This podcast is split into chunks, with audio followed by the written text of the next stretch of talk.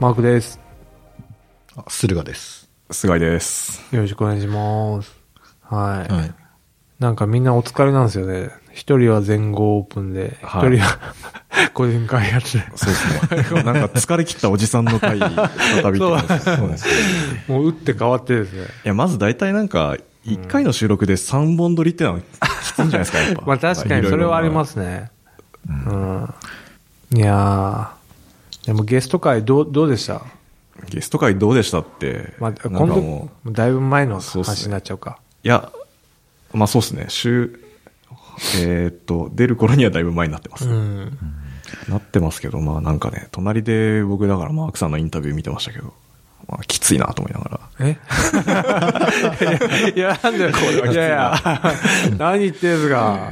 一緒に撮ってたじゃないですか。一発目だから個人開発の話僕が深掘ってなかったら20分ぐらいで終わってました、ね。いや、 そうこっすこでこいつ終わらす気かと思 った。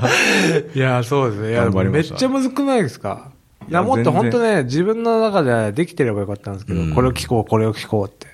あそれがね、多分準備できてなかったなと。あーあれ、なるほどね小ノートを上から順にやっていった。そうですね、そうですね。で、なんか事前に質問をあげて、はいで、森さんが書いてもらって、それぞれに進めたんですけど、はいそうっすねそれだと、まあ本当に 20分ぐらいで終わっちゃうんで。そうですね。うんあれだからなんかね、もう小ノート通りにやりすぎちゃって、うん。うんうんうん。ほぼほぼそれ読み上げるみたいな感じになってたんで。あそれがやっぱね、あとね、なんかゲストだと距離感が、どこまで突っ込んでいいんだっけみたいなのがあるから、あーそあれるからそうすそれる確かとにね難しいんですよね。うん森さん久しぶりでしたよね、マークそうさん。あ、そうですね。私は俺だからその前に2回ぐらい会ってるんで、直あ近あ、で。それもあるのかも。ーうん。難しいなとなる思ほいどました。。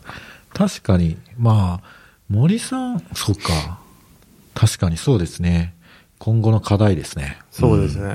ちょっとでもインタビュー力がやっぱなんか、あ難しいですね。どうやってあげるのかって。僕、だから昔、ライターやってたから、インタビューとか普通あ、にしたんで。そうですよね。そうだそうだ。そういえばそうだわと思って。 そうです 仕よ。事でしてたわ、みたい な。本当ですよ、ちょっとね。俺なんて全くのねう、ん素人なんで。うん。確かに。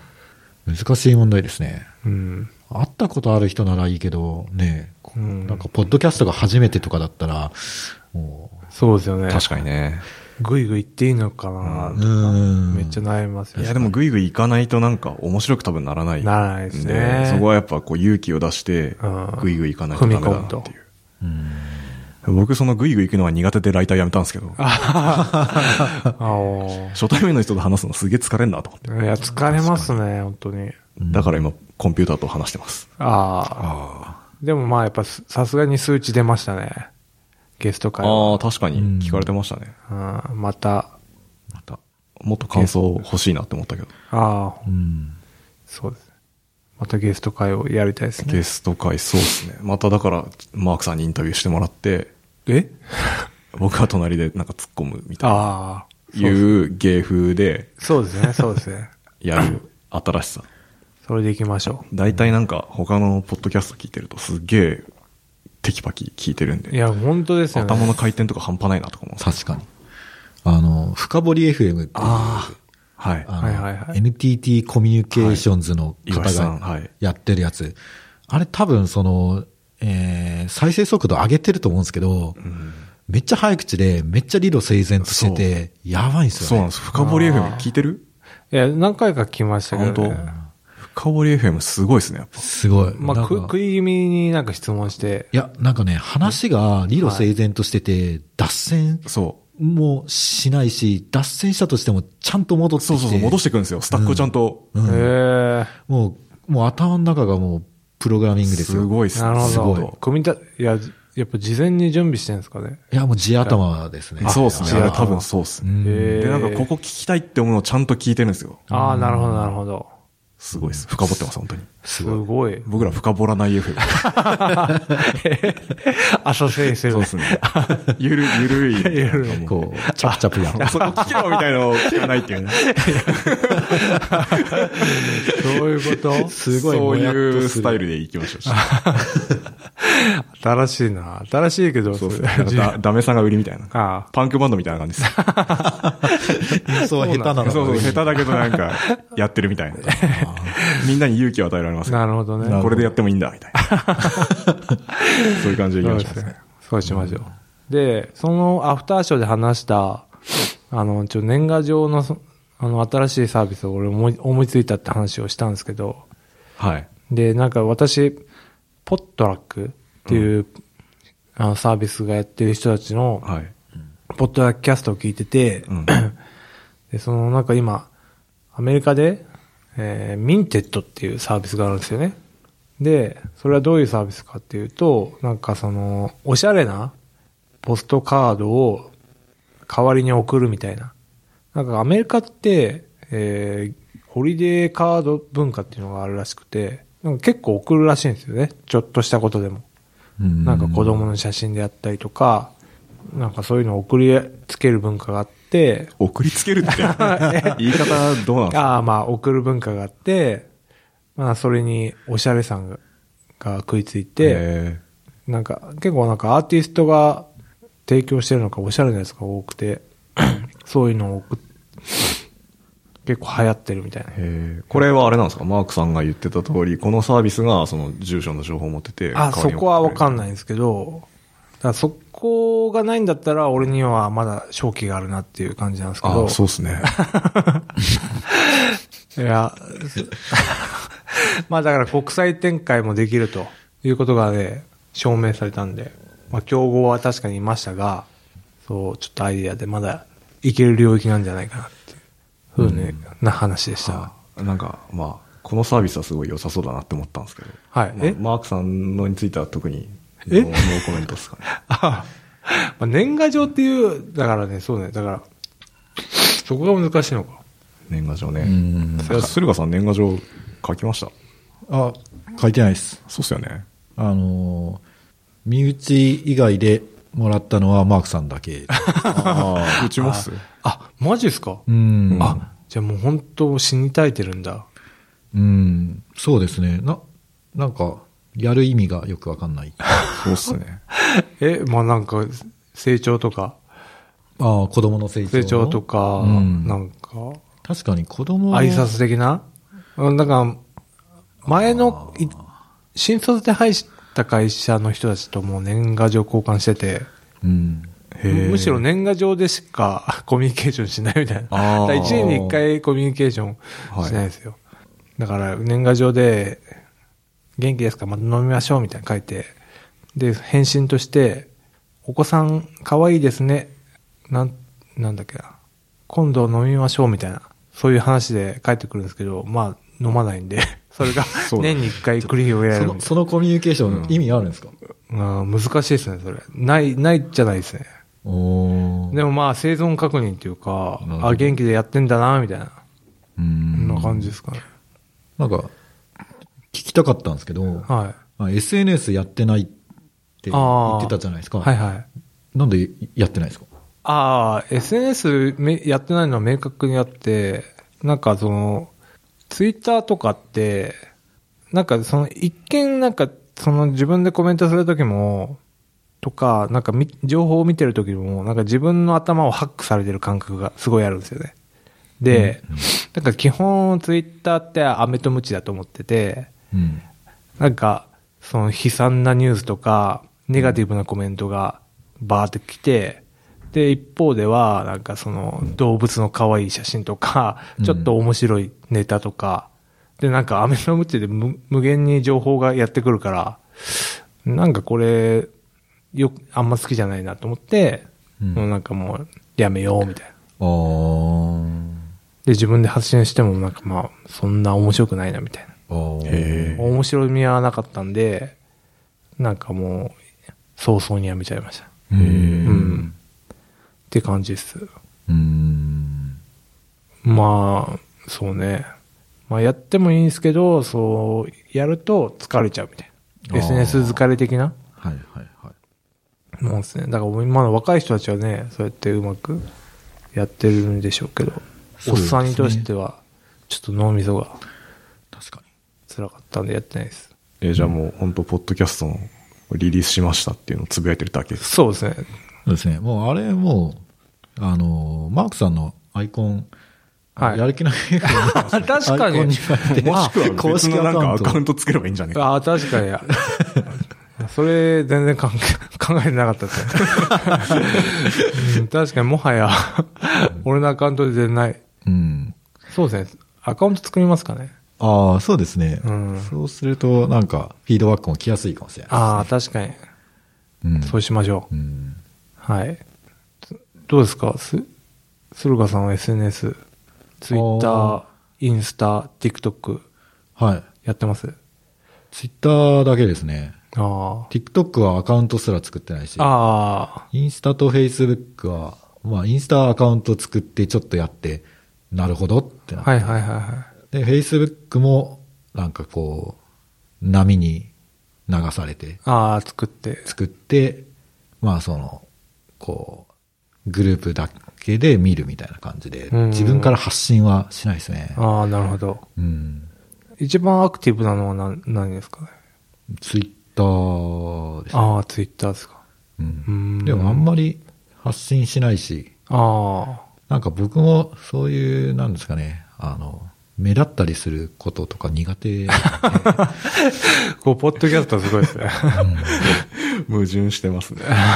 ポッドキャストは、その、なんですかね、こう、静かなメディアああ。というか、うーん、なんだろうな。まあ、多分、ポッドキャストで、まあ、流行ったとしても、多分、YouTuber に比べたら、えー収入が、桁が一つ少ないとか、うんうんそういうレベル感だと勝手に思ってて、まあでもそれでもいいじゃんっていう、その、なんですかね。そこが逆にいいというか、うんうんうん。と思ってて、うん。なんかこう、なんだろうな。もともとインターネットって、こう僕らの居場所だったのに、ああ。今こうなんか、社会の代替みたいな風になっちゃって、そうそうっていうもう話。完全にマスのためのうん。メディアというかツールになってきて、あれ、僕たちの遊び場がなくなってるよ、みたいな、秘密基地を壊された子供のような本当ですよね。感じなんで。ポッドキャストはまだその点ね、秘密基地感っていうか、そうあなりんでますすよよねね。。そう。まだ、まだこうね、うん。荒らされてない。荒らされてない感じはありますよね。うん。スカイさんはやってますあ、SNS? ?SNS 系。僕は最近だからツイッター復おー復活っていうか、2、3年ぐらい全然何もやってなかったんですけど、ああ、そうなんですね。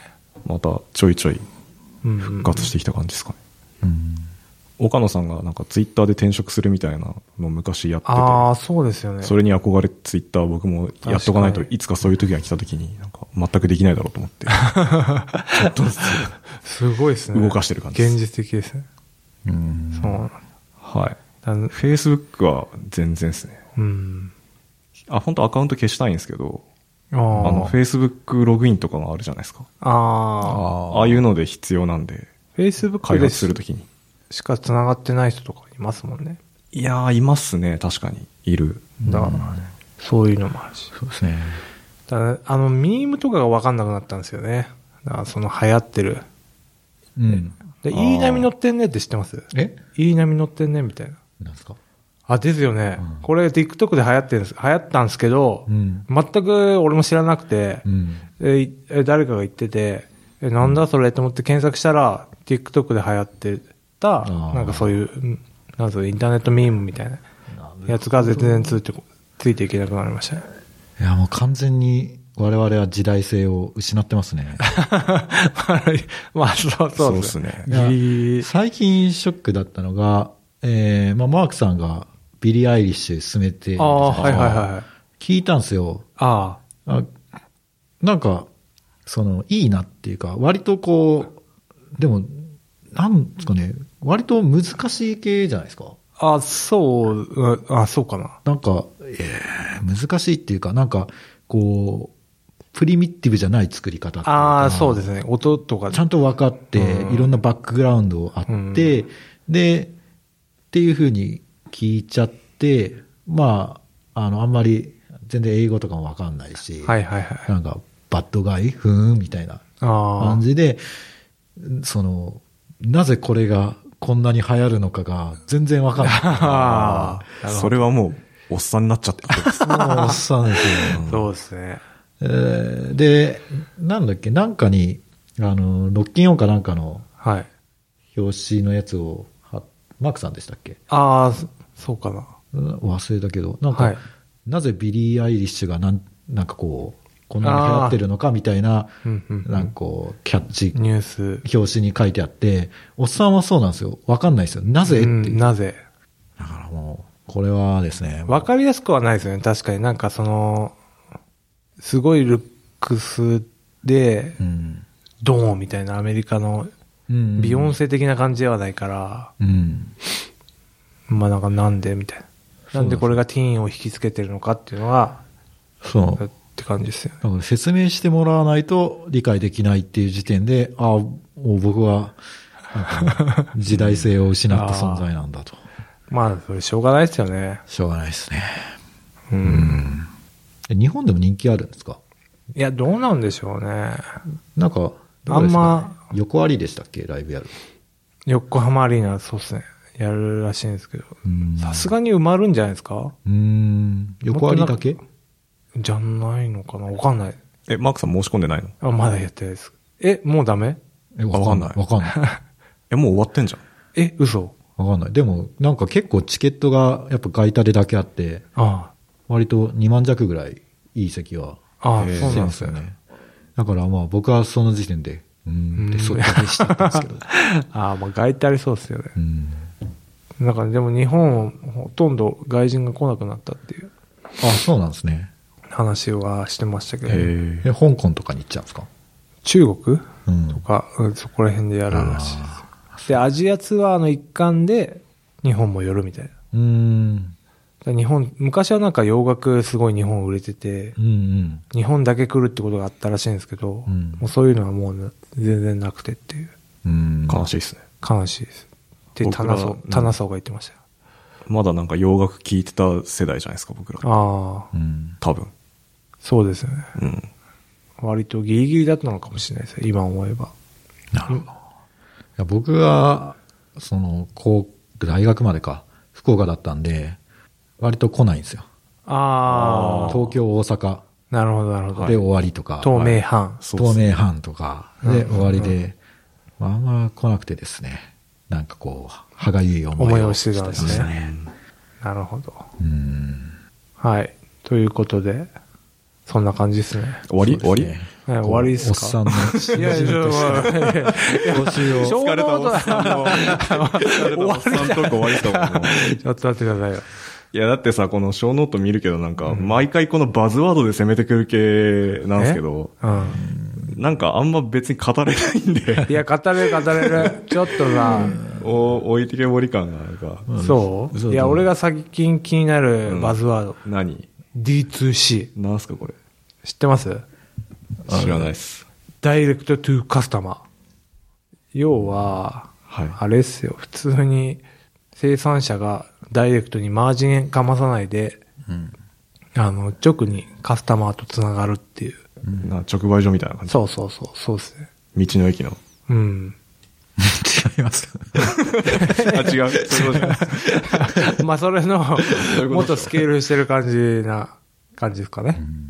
えー最近よく聞かないですか ?D2C。いや、なんか、うん。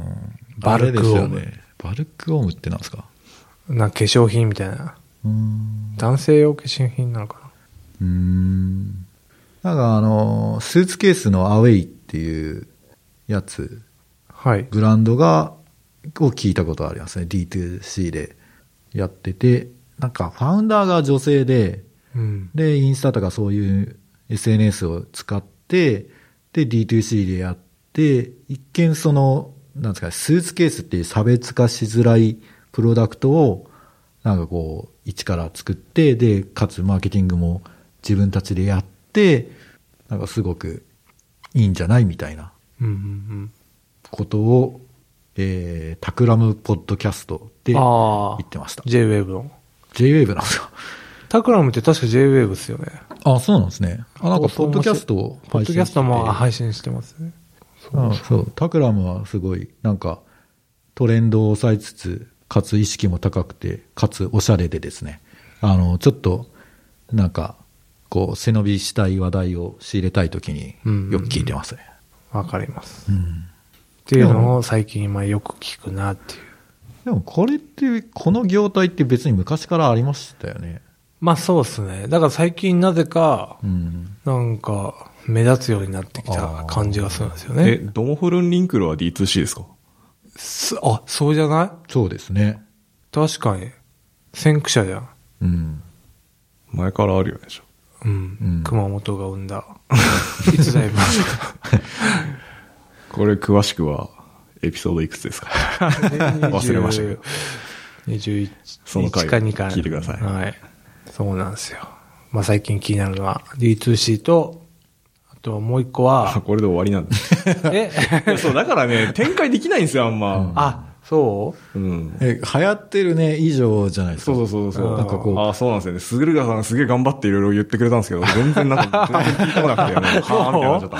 それ前 芸、前後。この、 このワードを聞いて、我々はどういう、なんか、チョイスというか、そうそうそうあーどういう方向に進めばいいのかみたいそう、な。結構難易度高いんですよね、毎回。うんもう全然、さっきですね、あの、二人が収録してるときに、このエッジコンピューティング、はいはい。言っちゃったけ ど、そうですよ。二つ目がエッジコンピューティング。そう。うん全然わかんない。これ何エ何ッジコンこれピューティングなん、何どうしたの近場で、興味あんのなんかよく聞くなっていう最うん近。うん聞かないですかえ、いや、これ要は、ファストリーみたいなやつでしょあ、そうそうそう。手前でそ処理しよう。うそ。んでさ、これ図がすげえ気になったんだけど、このインターネットの手前にエッジコンピューティングがあるじゃん。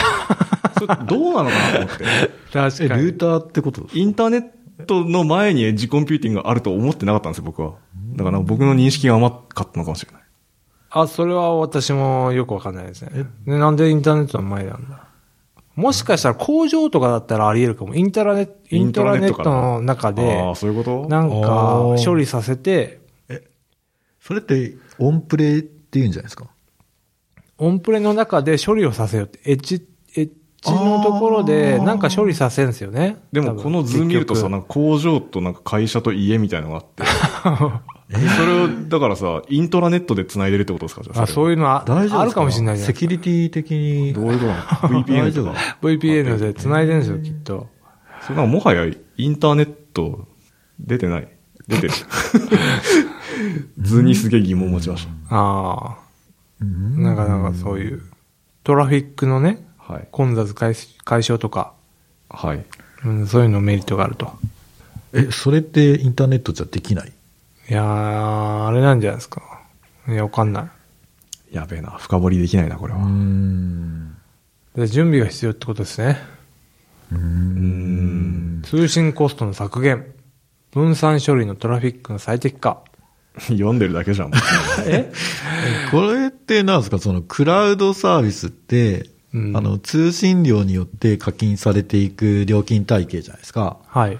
それを、その、あんまり通信量を多くさせないために、このエッジコンピューティングで、そこに行くまでにキャッシュを返すよみたいな、そんな感じなんですかなのかな あれそんな感じになっちゃうんですよ、毎回。ああ、そうですね。いや、なんかよく聞くなっていうのだから、俺もキャッチアップしといた方がいいんだろうかなっていう。ああ、これ、あの、どちらかっていうと、こう、マークさんがこう、解説してくれると僕らも、お、そうあなあんー、だ。なるほどね。あ、じゃあそうします、今度かそら。の、気になったものをそう、気になったものをちゃんと深掘って、調べてきはいはいて、教える感じで。語れるぐらいになってから持ってきてもらっていいですか わかりました。 もうちょっと出たとこ勝負感はですそうっすね、ねちょあーっとちょっと辛い感じが。わかりました、はいちょっと気になってただけなんで。あ そうですなね。るほどじゃあちょっなると調べてから臨みます。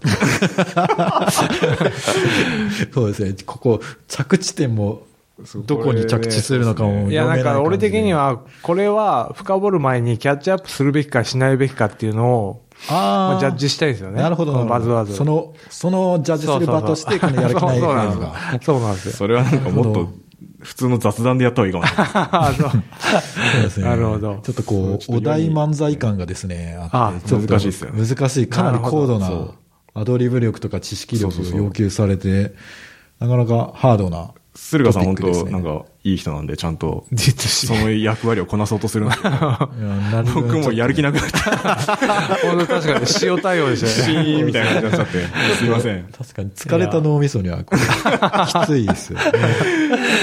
これだから、封印。はい。はい。 気になるバズワードは、気になるバズワード封教印え、ちょ教っとえるバズワードでしたね。あ、そうですね。 そうですね。はい。うんバズワード伝道師として。 はいお願いしますわかりました。で、あとは、えー、まあ、スタートアップの記事は良くて、まあ、面白かったっていう話を、まあ、小ノートに貼っとくんで、見てくださいっていうのと、スキップか。はい。はえ、いこれなんか語れますないんやか、、ちょっと読んでないんで。。あ僕そうも読んでないいんで。なんかその投資家が、2019年を振り返って、2020年は何が来るっていうのあを、ーいろんなポジショントークも含めて話してるから、あ、面白いな、みたいな。うーん。まあこれ、2020年の記事を読むより、2019年の予測を読んだ方が、絶対ためになるんです よ。また答え合わそうだねせですよ。できます企画としては面白いですね。うん確かに。はい。はい。はい。でよくて、えっ、と、次は 5G 戦争。はい。中国が勝つかもしれないっていうね。も俺はう思って中る。国は特許取ってるから、日本はなんか入り込む余地がない。うんまあ日本はいいんですけど、アメリカと中国が戦ってるんですよ。ああ。まあ負けるでしょ、アメリカが。おおなんでそう思ってたんですかええだって、まあ、単純に特許とし、特許の数で中国の方があ強いし、だからまあ、ちょっと揺さぶりをかけるためにトランプがこう、関税を上げたりとかしてるけど、多分、アメリカが負けると思いますね、このーうーん。貿易戦争。含めて。なるほど。うん。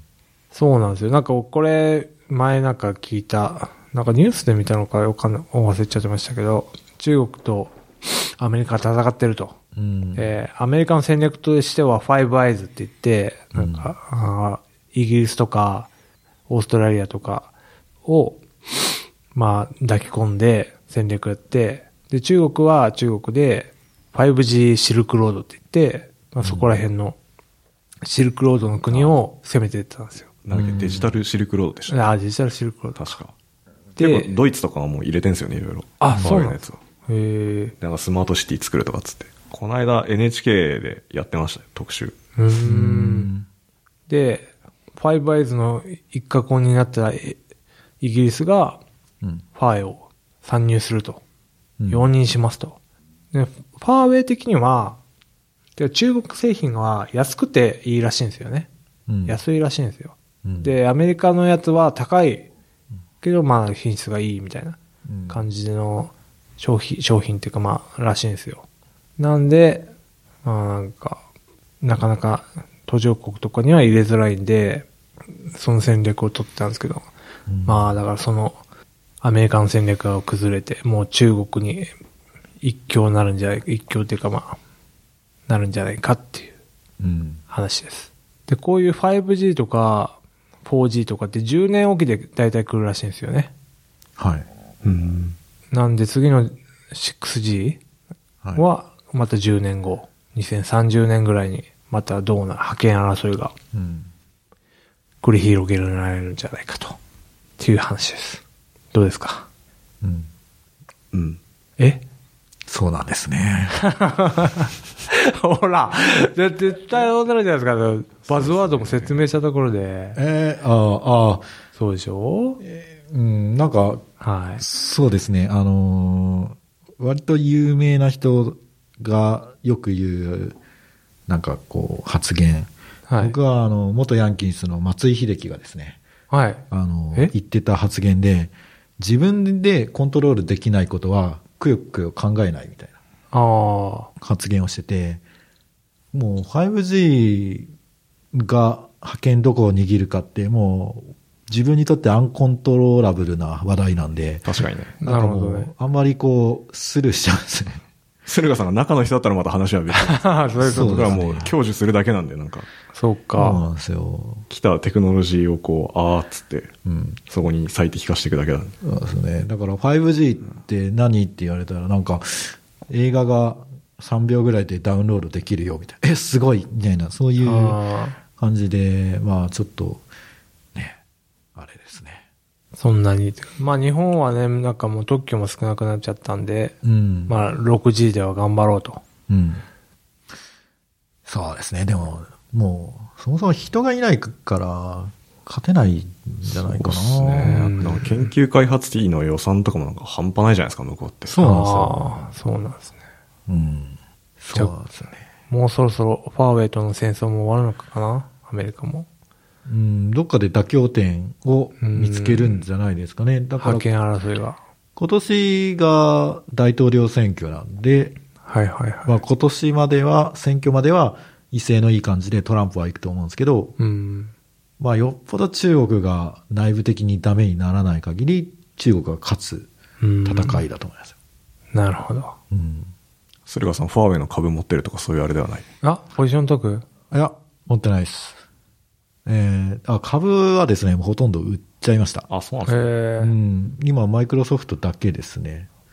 で、ただアメリカ、まあ今はその、なんでコロナウイルスで全体的に株下がってますけど、はい。アメリカ強いですね。あなんか、まあ中国はあんま持ってないから知らないんですけど、アメリカってもう人口も増えてるしあ。、うんうんあうん。の、シェールガスで、あの、エネルギー問題も解決できるし、ああ。もうなんか自国、もう世界のあの景気がどうだろうと、もう自分たちが、の中で完結しちゃうんで、すごい全然株が下がらなくて、うん。なんかやばいですね。で、しかも低金利だから、その、低金利で調達したお金でどんどん株に突っ込んで、で、さらに上がって景気が良くなるみたいな、すごいいいトレンドになってるんで、なんかすごいなっていう。確かに。うんただ、なんかこう、10年おきに大きなリーマンショックとか、うんうんう。なんんかそういうイベントが起きるんで、そうっすね。まあそろそろだと。そうっすね。周期的には。前、だから2008年でしょ。そうそうそう。 7年、8年とか。うん。あ、じゃあもうて、とっくに過ぎてんだ。だから多分、その、さっきのマネーショートの話じゃないですけど、気づいてるやつはもう気づいてると思うんですよ。なるほど。そういうことマネーショート見た方がいいです よ。あれマジで面白い。あわかりました。見ます。見るも一般なんだ。う。うんん。はい。こんな感じですね。そう。でそっからだから投資話に持っていきたいんですけど、はい。マークさん、前になんか勝間和代の YouTube 見て、今でも言ってますよ。ドルコスト平均法がどうのこうのって言ってたじゃないですか。言ってますね。あれいつでしたっけだ半年前とか、そん結な。構始まった頃っすよ。そうですね、初期ですね。なんかその後、ドルコスト平均法やってるんすかっていうのはなんかあー気になってて。キャッチアップ。うん。その後どうなったみたいな。全くやってな いですね。また、あの、カズマカズメも、うんこの前、また新しい YouTube、うん毎日出してるんですけど、うん。ドロコスト平均法をやるのはいつだろうそれは今ですっていう、うんん動画を出してたんで、ええまたやろうかなっていう。あまたやろうかなって。やってないでしょ。 今度こそやろうかなって なるほど。ド思いル。ドルコスト平均法って別にいつやってもいいっていうか。そうですね。そうですね。うんずっと別に積み立てるだ積けみなんで。立て、 どんどんやっていくだか。からら早く証券会社の口座開けよって思ってるんですけど。え、やってますドルコスト経費。あー、僕はやってたことありましたえっとね、厳密にはやって、やってるのかな今やってるのイデコぐらいなんで僕。ああ、あーいいとこね。もう僕は、あの、ネット銀行で、毎月1000円ずつドルを買うっていうのおを、ちょっとやってました。へードルコストじゃないですか。あ、もう、まさに。まさにですそねうですね。まさに。もうやってないですか今。今はなんか、今110円ぐらいなんで、ちょっと高いなっていう。ので、あーちょっと休止してます。うーん。でもドルコスト平均法の理論だと、高くてもずっ とそうですね。買い続けなやいと。り 続けなきゃいけない。まあそうですね。まあでも、なんか、有事になれば円高になるっていう歴史を僕は信じて、あの、110円は高値圏っていうですね、あれでやってます。えうん。えでもちゃんとやってるんですね。そうですね。でもただ歴史を、あのー根拠として投資をするのは、こう、バックミラーを見ながら車を運転するようなものだって言われてて、ああ。あの何の保証もないわけじゃないですか。過去がこうだったからって言って、未来もこうなるっていう保証は、はい。なんかないわけで、あんまりその、僕の110円は、ちょっと、えードル、円安ドル高だっていうなんかこう結論は、まあ、あんま根拠ないんで、やっぱ、毎月買った方がいいです。ドルコスト平均法、うん。最強説そうで。すね。うん。やりましょうよ、なんか、マークさん。そうですねわかりまし。た。じゃあえちょっと、奥さんになんか言われたりするんですかそういうの。え、しない。特に。しない、そう、そうっすね。え、家計のなんか、あれってどうなってるんですか俺分はけてる、あの、家賃とかそういう生活費担当で、あーで嫁さんが、 あれですね、貯金担当。役割分担なん系でなんだ。、完全に、あの、銀行口座に溜まっていくだけなんですよ。お金が。う。うんだからんそれをドルコストにしていけば、おうまあ、ちょっとずつね、いいっすね。増えていくってことですよね。そうっすね。平均すすると。まあ、菅井さんは何かやってるんですか僕は、今、イデコのみですね。イデコのみなんですけど、最近あの、積み立て NISA、やってみようかなと思って、NISA の口座自体は SBI で開いてたんですけど、ん。あの、楽天証券だと楽天カードで投資信託が、ああ、無限買えるっにてお金が増えていくやつですね。そうっすね。月5万円まで、あの、クレジットカードで投資信託が買えるっていうのが。へえ、クレジットで買えるんですかそう。へえだから、ポイントがつく。そう、ポイントつくんですよ、1%。 錬金術。やばい。やばい無限に。 その時点でもういいじゃないですか。兄さんなんで、まあ、非課税なんで、それでも有利なんでっていう。ああ、まあ確かに。ニーサって、あれですよね。なんか60とかにならないと。あ、それはイデコの方ですね。あ、そっちがいいでこなんですそう。だかからイデコは完全に老後資金で、うんうんうん NISA は別にいつ解約してもいいんで、へえ。普通の NISA が終わるんですよね。積み立ては残るけど。積み立て残ってなんかいろいろ変わるんですよね。結構コロコロ変わってて、そうそう僕もキャッチアップできてないんですけど、うんうん。まあでもやるなら積み立てですかね。ううんん。はい。積み立て NISA 確か年間40万までなんで、うんまあ楽天カードで3万3333円分買うと。うんんそうすると大体40万になるんで。結構なんか、そこら辺の買う、買わないとか、うんもう携帯でポチポチできるようになったから、うん割と敷居は下がってますよね。そうですね。で、手数料も今安いですもんね。あ、そうなんですね。うん。この前なんか LINE のキャンペーンで、会員登録すると1000円分のビットコインがもらえます、みたいな感じで、会員登録したんですよね。で、1000円分のリップルが。リップルビットコインじゃないじ ゃあ、ん。いや間違えたビットコインじゃなくて、まあ仮想通貨があって、はいはい。でリップルがもらえましたへ。えおじゃあやってみようかなと思って2000円、あーリップル買いました。おー なるほど。仮想通貨、最近、あんまり話題に聞くことがそうですよね。そうっすねないですけど、うんどうなんですかね。まあ、若干上がっ、3000円分になったんですけど、3300円になったぐらい。お、10%、10%増えてる。まあまめちゃめちゃでかいですね。めっちゃいい運用益です。 10%すごいですよ。あ、ま年3%いったらめちゃくちゃいいと思ってるんで、僕あ、は。ああ、そうか。そんな感じですね。うんえ住宅ローンはフラット35 35。いや、まだ、あ、決買っためてないのいや、買ってなかったです。おーまあ、やるなら固定で、えーっと、35? うんだから、そこら辺、フラット35。国がやってるやつで、あとは、どういう、ペアローンでもなんかいろいろ仕組みあるじゃないですか。あ、ペアで組むんだ。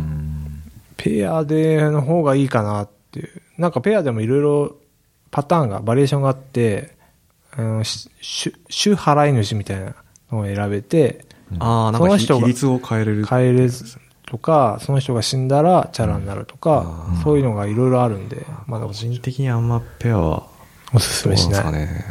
わかんないです。うんうん。そうか。高い物件買えますけどね。ペアでやったかそうなんですよね二割。引きだから、ら。なんかあった時にめんどくさいと思います。そうなんですよ。あまあなんか言う、よく言うじゃないですか。離婚の時どうそうのっすねこうのとか。まあ離婚は、もうないと思ってるんで、 まあそっちまあいいかな。って思うでしょえって思うでしょはい。まあまあまあ、わかんないですね、人生は。まあ3割ね。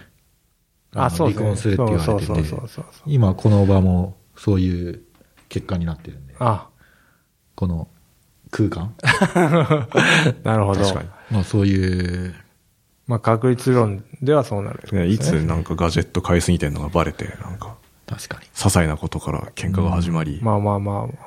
それで思い出したんですけど、はいあの、ネットフリックスにあるマリッジストーリーっていう映画があるんですけど、あの、スター・ウォーズのカイロレンが主人公で、あと、あの、ロスト・イン・トランストレーションの、あの、コッポラの娘、あーソフィア・コッポラソフィアコッポラ。が出てるドラマが、ドラマというか映画があるんですけど、まあ離婚する話なんですけど、めっちゃね、良かった。ソフィア・コッポラが出演してるんですかちょっとそうですね。奥さんがソフィア・コッポラで、へえ。えーっと、旦那さんがカイロレンの人。へえ、うんそうなんだ。えソフィア・コッポラって結構おばさん。そうですよね。そうですね。。もう結構年いってますね。うん。だからいい感じの、うん、あれなんですよね。なるほど。お母さん役っていうか。うん。まあなんか、大変だなっていう、なんかやっぱ、こういうことなんだなっていうのも分かったし、演技うめえな、みたいなのも分かったし、なんか良かったです。なるほど。はい。うん以上です。私からは以上 です。はい。はい。ドリコスト平均法から始まり、うん。最後離婚の話になるっていう。 暗い。暗い、暗い終わりになっちゃったね。まあしないっすよ。だから、まあ。人によってはまあ暗くない時もあるし。そうね。だからね。そうですよくわかんなね。いですね。その、何がいいかっていうのは。フラット35だと、なんか最近ニュースになってたんですけど、フラット35って、まあ、低金利でたくさんお金借りれるじゃないですか。はいはいはい。で、それで、まあ、マンションを買うんですけど、自分は住まずに、こうああ、投資貸す。はいはいはいはいはいは用にするっていうのが、ダメだぞ、はいちゃんと国がそういうのをチェックするぞ。お前ら気をつけとけよっていうニュース。い。へえ。出してましたね。厳しくなりましたよね。チェックが。チェックっていうか。まあもともとダメなんですけど。確かに。そんな、ふるさと納税 的な、なんかハックの仕方が。いわゆるなんちゃってっていう手法らしいんですけど。へえ。はい。うん。そうなんですね。まあちょっと、まあそうですね。家オリンピック終わったら、買ってほしいですね。なんか、オリンピックの選手村が、ハルミフラッグでしょ。そうそう、1万個か2万個のマンションになるっていうんでう、ん。じゃあそこを。ハルミフラッグでも結構もうなんかいろいろ始まってんじゃないですか、もしかして。 え、そうなんですか見学とかはもう去年結構やってたし。そうなんだ。あ、じゃあもう売れちゃってんの多か分ね、なかなり注目されてる物件なんで。ええ供給量が半端ないんだよ。そう、今日はさ、供給量半端ないから、余裕ぶっこいてるんですけど。いや、なんかねみんな新しいの好きじゃないですか。うんあそうかでただね、場も住宅所はは、場所っていうかその、駅から結構遠いんです微妙だよねようんそうなんだよね駅からそう遠なんくだて、よその、一応シャトルバスみたいなの出るとは言ってるんだけど、ああ。え、最寄り駅何駅なんですか最寄りどうだったかなえ、晴海晴海ってだどったこっけな違ったっけななんか年末に、あの、アドマチック天国の今年来る街っていうのをはあやってて、結構日本大改造やってるらしいんですよ。へえ各地で。で、この大改造って、今は、未だかつてない大改造らしいんですよ。戦後も経験しなかったし、江戸時江戸時代もかい経験しなかったぐらいの規模で、まあ、東京の街が変わってるらしいんですよ。ええええマークさん好きそうなや つじゃん。未だかつてないみたいな。そうそう、今なかった。だから、ちょっとその、オリンピック跡地で、どうかな、みたいな。なるほど。あ、でも、割と、うん、どうなんですかね。まあでも、武蔵小杉の件もあるし、ちょっとね、水回りは怖いかもしれない。っていうのはあるかもしれないけど。この辺でも、まあ、埋め立てなんですよね、きっと。うん、だと思うんですけどね。うーん。何区になるんですか江東区中央区中中央央区区ですねおおそういうの気にするしない。ああ、でもわかんない。嫁さんがするかな。なんか、幼稚園問題とか、ー。うんあ学校問題、保育園か。 1万個ってすごいですね、でも。うん、なんか結構、供給量が。へえ。え、じゃあ、ここにみんな引っ越しとして、 1万じゃないか、はなんか、8000とか。でもそんなもんじゃないか。桁が違うあ。いや、1089個って書いてある。ああ、あ。でも第、あー第1期、だから多分これが一般ですよね。なるほうど。ん、多分そうだと思うんですよあね。これだわ。総計画個数が4140。 全然違った。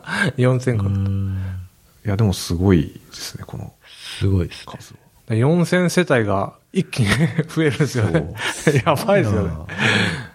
大江戸線なんですね。また大江戸線混みますね。僕時々大江戸線乗るんですけど、ああ大江戸線ってあの、規狭いで格すよが、ねそう、ちっちゃいから、あの、ただでさえ狭いのに、今、いろんなとこで、どこだっけ、あの、月島とか、なんああ。かもう、大江戸線ゾーンにタワマンがどんどん立ってて、うん。すごく混むんですよね。えーあと、大江戸線やっぱ深いっすよね、場所がね。ああ、そそううなんですよそうめちゃくちねゃ。うん。そうそうそう。なるほどなみんなここに引っ越して、ねなんかもっと、他ポのッドキャストスタジオを作ります。えーこあマークさん買ってもらって、そこにね、あやりましょうよ。 いや、みんなで引っ越しましょ俺は引っ越さないけあ。僕ど、も引っ越さなう。いです。ああ、嘘。たまにマークさん家に遊びに行くぐらいの感じあーで。う。うんーん。でまあ、なんで、オリンピック終わったかな、からかなっていうのが、まず漠漠然と考えてますへ。ー結構こういう売り文句って面白くて、ここだと、あ、ポエムですね。こう散歩を海に囲まれた眺望って、絶対良くないはずなんですよ。